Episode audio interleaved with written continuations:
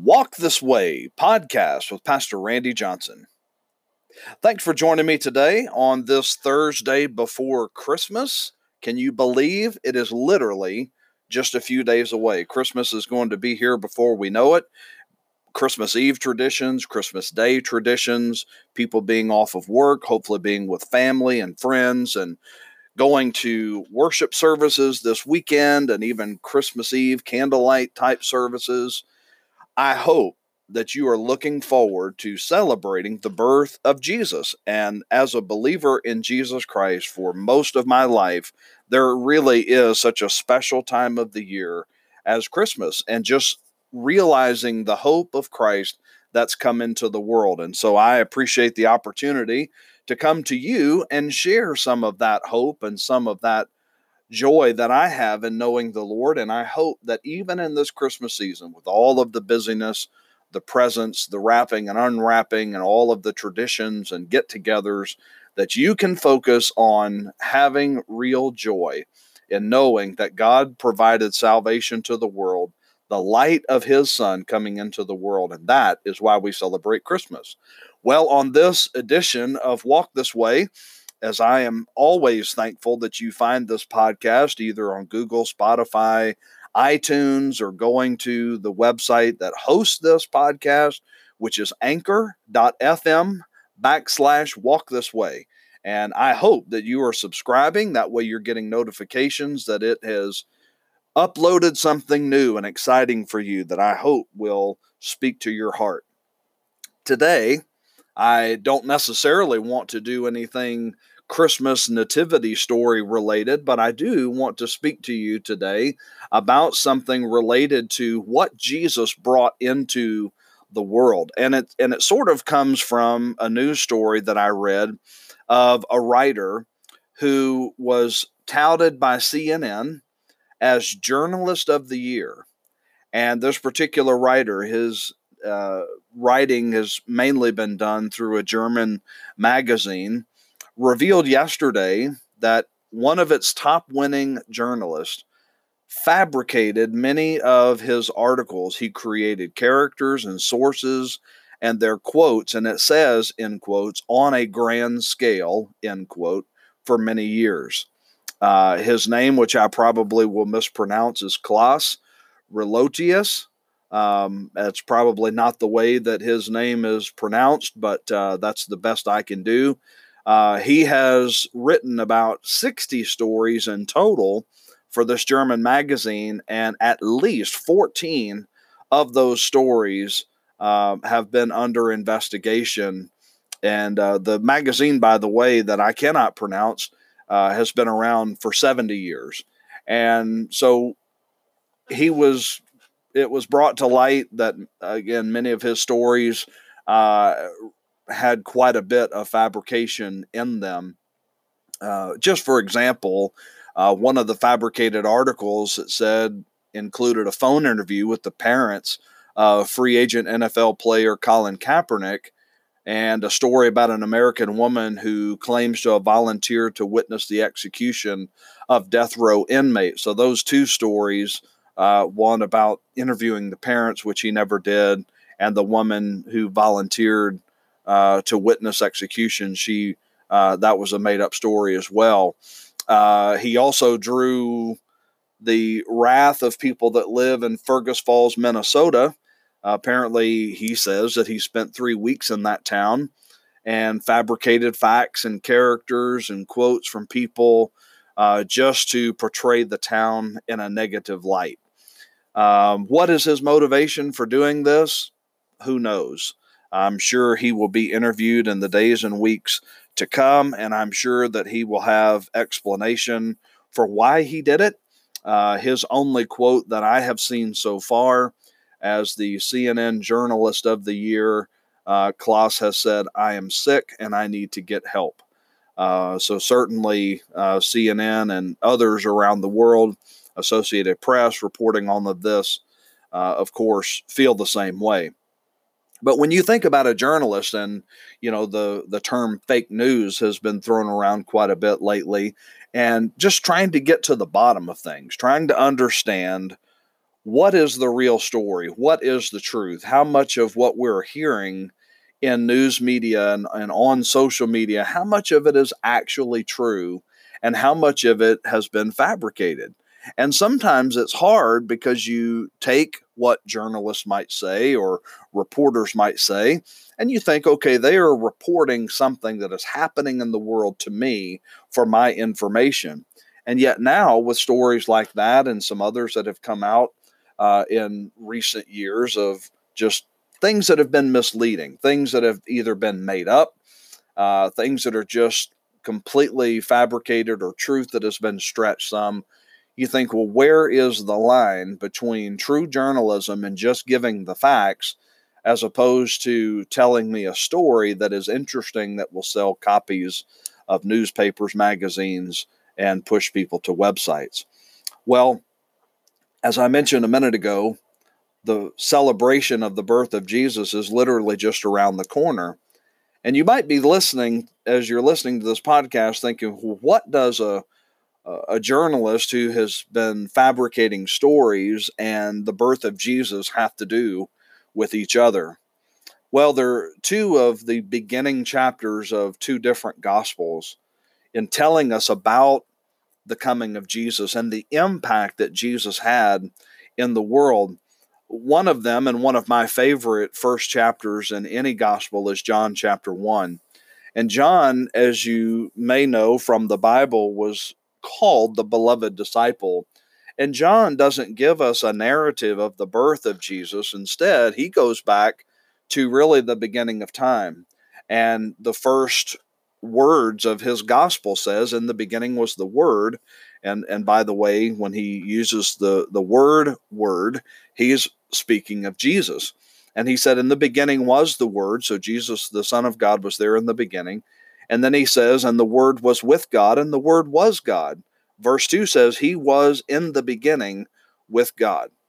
So John makes it crystal clear that the second person in the Trinity, the Son of God, has always existed.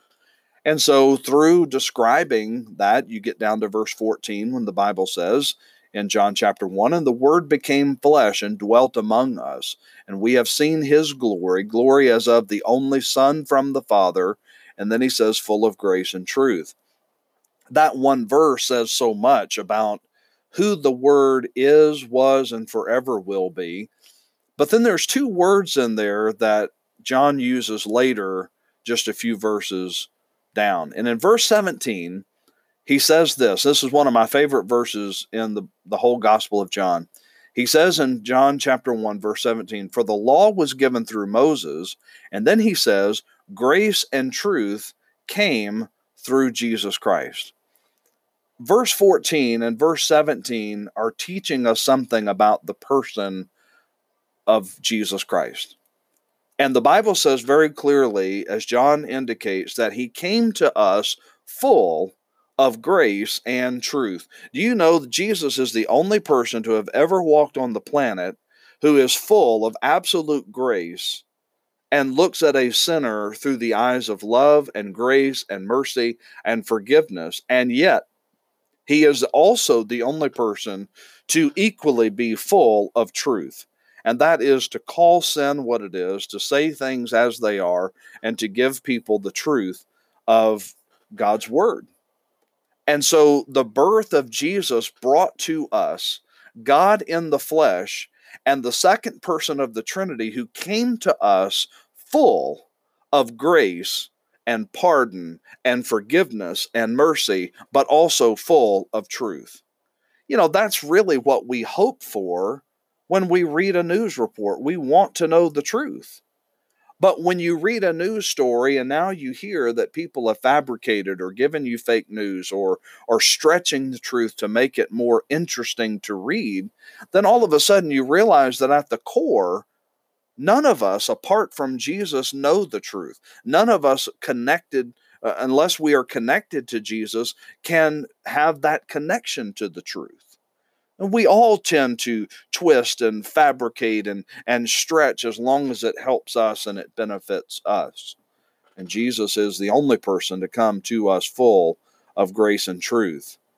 In Luke chapter 4, the Bible says that Jesus began his ministry And he came to, in Nazareth, his own hometown, he came to a synagogue and he opened up the prophet Isaiah and he read these words in Luke chapter 4. It's quoted The Spirit of the Lord is upon me because he has anointed me to proclaim good news to the poor.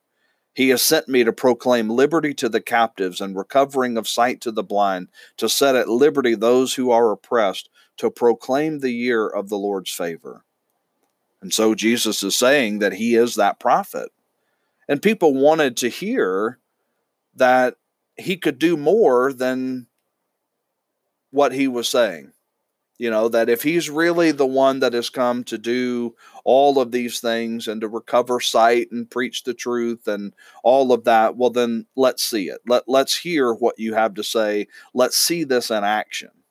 And Jesus, in answering in Luke chapter 4 some of the naysayers and some of the questioners, he says, But you know, in the days of Elisha, there were many widows in Israel, he says, because all of the heavens had been shut up for three years and six months, and great famine came over the land. And he says, Jesus says in Luke 4, verse 26, Elijah was sent to none of them except to Zarephath in the land of Sidon to a woman who was a widow. Then he says there were many lepers in Israel at the time of the prophet Elijah, but none of them were cleansed, only Naaman the Syrian. And of course, when he says all of these things, people got upset and they wanted to kill him. Now, his ministry just started. But the point Jesus is making is when the truth comes to you, when the healing is there, when the supply of God's resources is there, when salvation comes, and when the truth is presented, he says, using these two examples, there were only two lives that were touched. In these two examples of all of the sin and all of the helplessness and all of the famine that was in the land and all of the lepers who were there, he says in each of these cases, each of those prophets literally helped one family, one person, one life. And they were there preaching the message, they were there sharing the truth, but yet a small fraction of people were changed. You know, at the core, we say we want the truth. At our core, we say when we read a news story, we want to know just the facts. But my question is do you really want just the truth? Because the truth is, none of us are good enough for God. None of us have lived our lives in such a way that God smiles down from heaven and says, You're awesome. The truth of the matter is, Jesus has come to us full of grace and truth. The truth is that we are wretched, miserable sinners that vilely and, and violently offend a perfectly holy God who has created us to be in a relationship with Him. Yet, because of the lies we tell, because of the, the manner in which we live, because of the thoughts that go through our mind, and because of the actions that we carry out, by our very nature, we are separated from God because of that sin. But that's why Jesus came also full of grace. He came to pardon us and to forgive us of our sins. And the Bible says the only way that that is possible is for us to repent of our sin, to come to that moment when we realize that we are the problem. The problem is not Jesus. The problem is not God. The problem is not society. The problem, very simply, with me is me. And Jesus, coming to me full of grace and truth, says that He is willing to forgive me of all of my sin, but I've got to see myself as a sinner. Friends, that's the harsh reality that so many do not want to deal with. And when we celebrate the birth of Jesus Christ, we celebrate God coming in the flesh, full of grace and truth, to tell us what we don't want to hear, but what we absolutely cannot live without.